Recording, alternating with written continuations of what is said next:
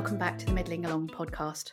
I'm your host, Emma Thomas, and I'm delighted to welcome back friend of the podcast, Dr. Katie Barber, who has been on twice before, wants to give us a great overview of all things to do with testosterone, and previously to that, sort of busting some myths around menopause.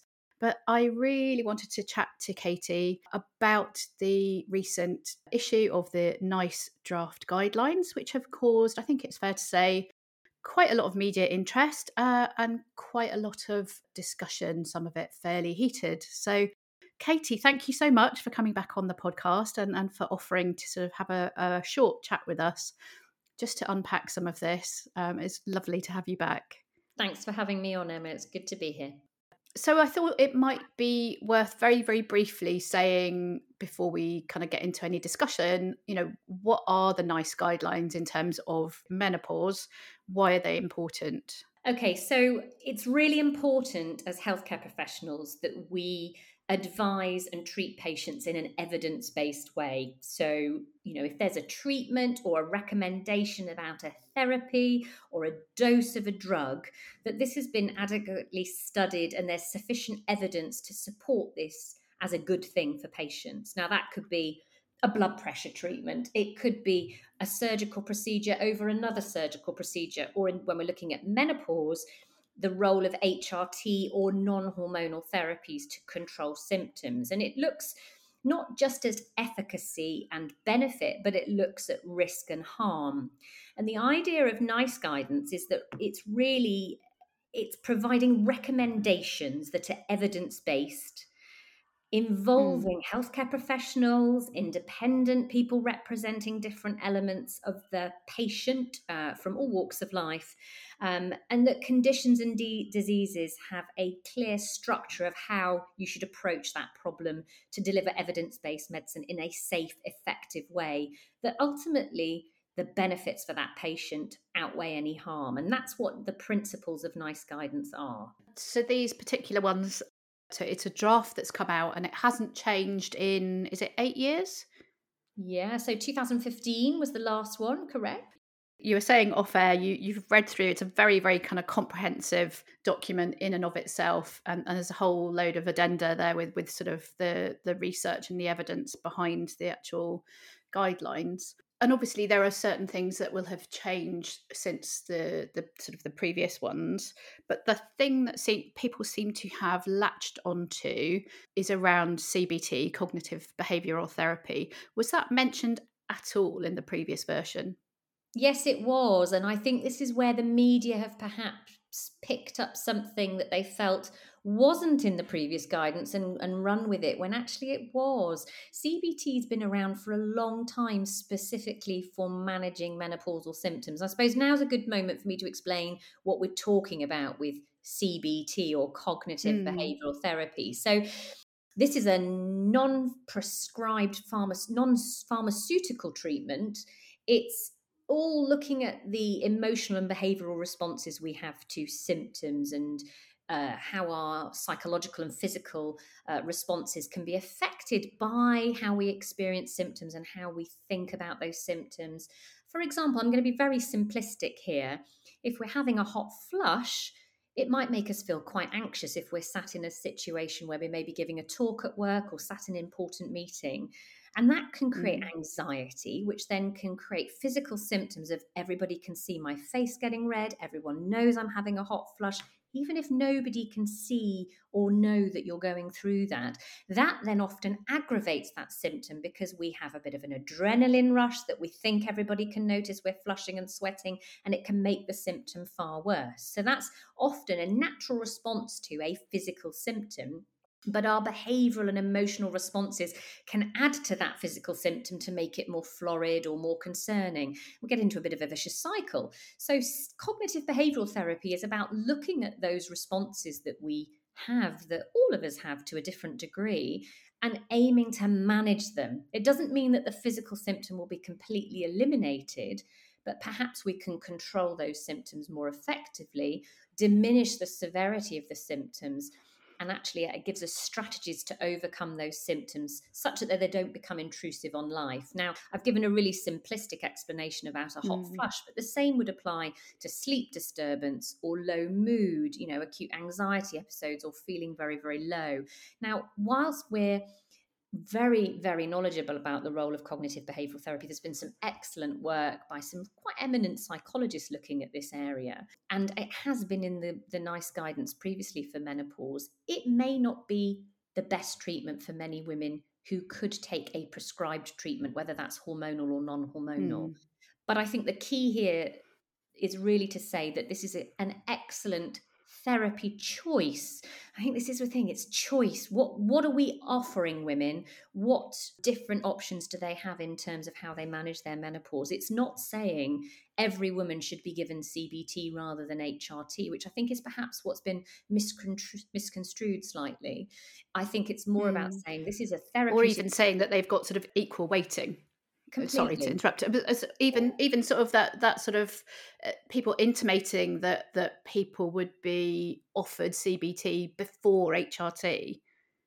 And that's not that's not what it's saying. It's it's saying we should consider CBT, and the the word consider is used. Consider it as an option. It's not a routine treatment for all. It but it has the benefit for some women of not increasing the risk of breast cancer recurrence, for example, whereas HRT may in that patient with a history of breast cancer. It doesn't interact with medication because it's a psychological therapy rather than a prescribed treatment.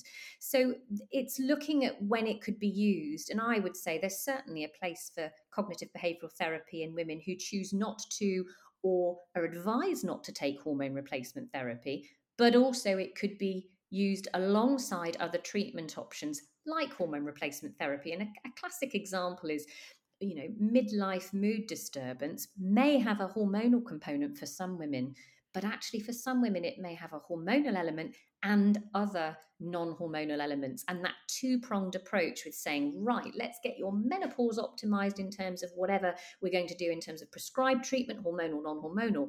But is there another element that you would benefit from having some cognitive behavioral therapy or other forms of non prescribed treatment. Mm. So, CBT is one aspect, but there's lots of other different aspects we could talk about. And I don't think anyone for a minute is suggesting that CBT is going to fix, you know, osteoporosis or a certain kind of collection of physical symptoms.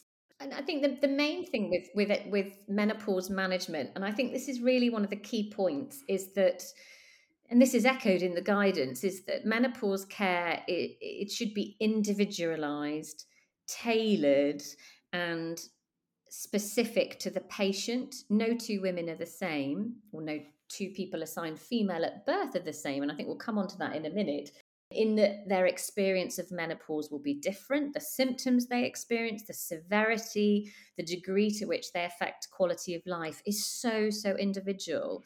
And, you know, even something going back to hot flushes as a simple symptom, for one woman, they may be the least of that that person's concerns and it may be that it's more the mm. vaginal symptoms or the urinary symptoms that bother that person and the hot flushes are tolerable but for another woman the hot flushes are not tolerable and disturb sleep and affect function and quality of life. And it's about not just what symptoms have you got, but how do they impact you and what can we do to approach them in a way that manages them best for that individual. And in all of that sort of noise and focus around the sort of CBT element, are there some really important things that that have been sort of missed, either sort of positive or or otherwise, that are contained in in the new draft?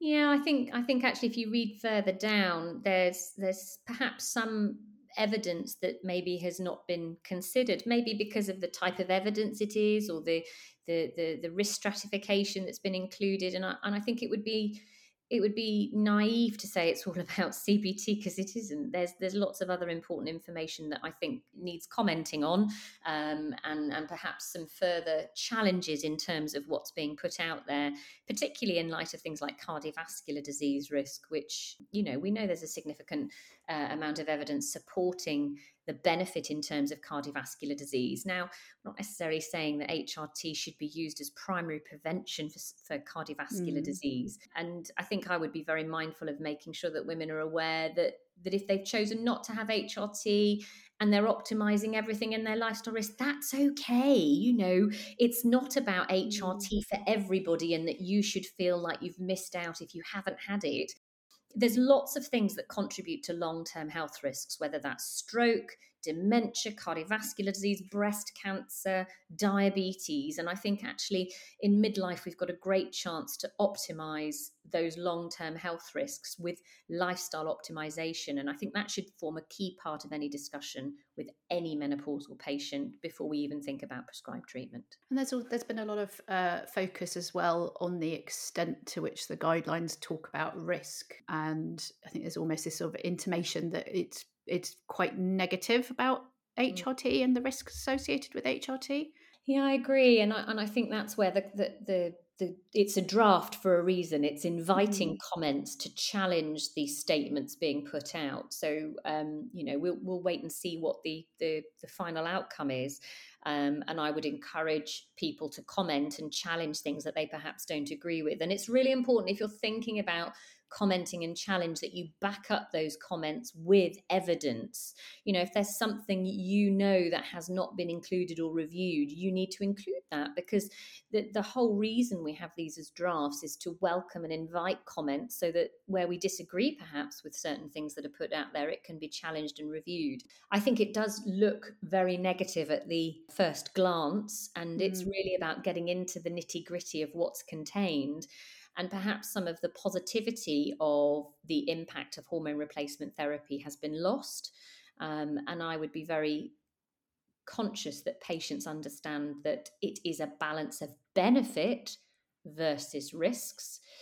And the benefits are significant for a large proportion of patients in terms of quality of life, and also particularly for younger women, women with menopause before 40 that's a different entity where we we're wanting to encourage that cohort to have hormone replacement therapy and i'd be very concerned if those younger cohorts with premature ovarian insufficiency felt that the guidance was suggesting HRT was a bad thing for them because they are a different subspecialist group mm. where it's certainly advocated to replace the estrogen that they're not naturally producing. And you've talked uh, briefly off air as well about some of sort of changes around uh, individuals that are assigned female at birth that are covered now in the guidelines that weren't before. Is that right? Mm, and I think the problem is we have not very much data about these groups specifically receiving hormone replacement therapy. When, when I talk about hormone replacement therapy, I mean treating menopause, whereas mm. not not gender affirming hormone therapy. So I think the the difficulty is, is is understanding how that population perhaps react to menopause hormone therapy when they're already on gender affirming ther- therapy that interacts with their hormonal levels anyway because it's just it's it's just new. It's a new area for research and actually it's important that these populations are included in the guidance but perhaps that is certainly an area to recognize that we need more data on specifically about the experience of that population and also about how menopause hormone therapy can interact with other drugs or affect other drugs or affect their experience and management of the menopause. And is there anything else uh, in in the guidelines that you think is of noteworthy, different, um, sort of worth flagging? So it's interesting. There was um, the bit about breast cancer, particularly in younger women using HRT, women between 40 and 45. And um, a lot of the data was looking at sort of observational data, which is, is, is, is you know, not as gold standard as your randomized controlled uh, trial data. Um, so that's that's one area that I'd be interested to know a little bit more about. Um, the other thing I think that's really been highlighted is looking at health outcomes for ethnic minority groups uh, women of colour, perhaps there aren't uh, sufficient data to support specific risks. And we know those populations have uh, different risks of cardiovascular disease, stroke, thrombosis. Um, so I think we have to have specific data for those populations. And I think this is where it's really important when we look at ethnic diversity in menopause and looking at the menopause experience when we look at different populations and the age at which men, women may become menopausal, the degree of symptoms, the cultural aspects, the acceptance of menopause, the differing views mm. in their societies is, is really important to take into consideration. So if a positive thing to be achieved from this guidance is actually look, we've got some key topics for research for populations that haven't been so effectively studied and we don't have specific data, then I would welcome that. Um, but it's difficult to then often extrapolate the data for a, a, white Caucasian population to those populations of ethnic minority when we simply don't have the the information specific to that group.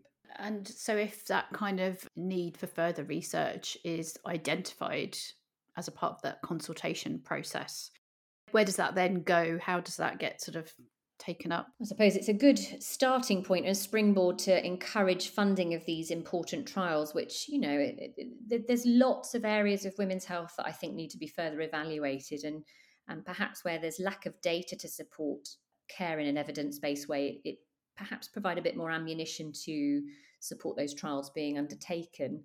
Um, maybe I'm, I'm I'm very blue sky thinking here, and maybe a bit of wishful thinking in some ways. But but I think uh, you know I think there's room for improvement always with with women's health and specifically with menopause. And, and I'm very mindful that we don't almost turn the clock back to women being scared or reluctant to go and ask for help with their menopause because they've read something online that says they're going to be offered a psychological therapy when in their mind they feel they want to try something along the lines of hormonal replacement therapy. And i think that that's one of the messages i would get out there. This is not saying everyone should have cbt mm. it's about encouraging it to be considered as an option but that actually it's really important you still go back to basics. Lifestyle prescribed and non-prescribed treatment hormonal and non-hormonal treatment. And even if i have a woman in my clinic that comes in that's adamant she wants menopause hormone replacement therapy.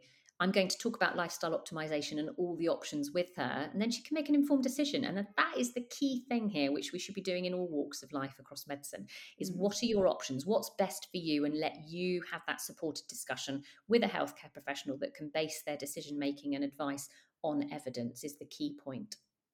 Yeah, I think one of the other sort of criticisms as well that's worth just touching on is the the sort of the actual the availability of CBT. Even if somebody did think that it might be beneficial for them and and did want to go down that route, I think the waiting times are extremely long. They are, and I think you know if this if this is one way of of sort of highlighting how it could be used as a therapeutic option to then allow it to be developed, whether it's group sessions, whether it's self help online, in person, virtual. This is a key area for development but it's not the only area for development when we talk about menopause and menopause treatment options. It's one of several. Um, you know, we've got newer products uh, hoping to be launched in the near future, which can really then support, particularly those who maybe can't or choose not to take HRT. Um, and again, it, it's all about finding the evidence and accessing the treatment and funding. So it's a there's lots of different factors involved, Emma. It's not just a, an, an, a study that says it's a good thing. It's about how we get that into motion. And I think if if it if it can help support those areas, then it's a good thing. But I would really like to see the benefits of HRT being more clearly outlined, as well as the risks. Mm. Yeah. Well, thank you so much for helping us unpack some of that. I think it, it's it's great to have that that kind of balance and, and nuance and understand that um, sometimes the the headlines aren't aren't always don't don't give us that kind of that nuance and, and the balance. So thank you again. It's always lovely to see you and hear from you. So yeah, thank you very much. Thanks, Emma. Thanks for having me. You've been listening to the Middling Along podcast. Do remember to subscribe to be notified when our next episode is live. And why not visit the blog at www.middlingalong.com to sign up to my newsletter as well. I do hope you enjoyed listening today. If you did, I'd be really grateful if you would consider leaving a short review, as that helps people find the podcast and helps get it noticed. Hope you can join us next time. Goodbye for now.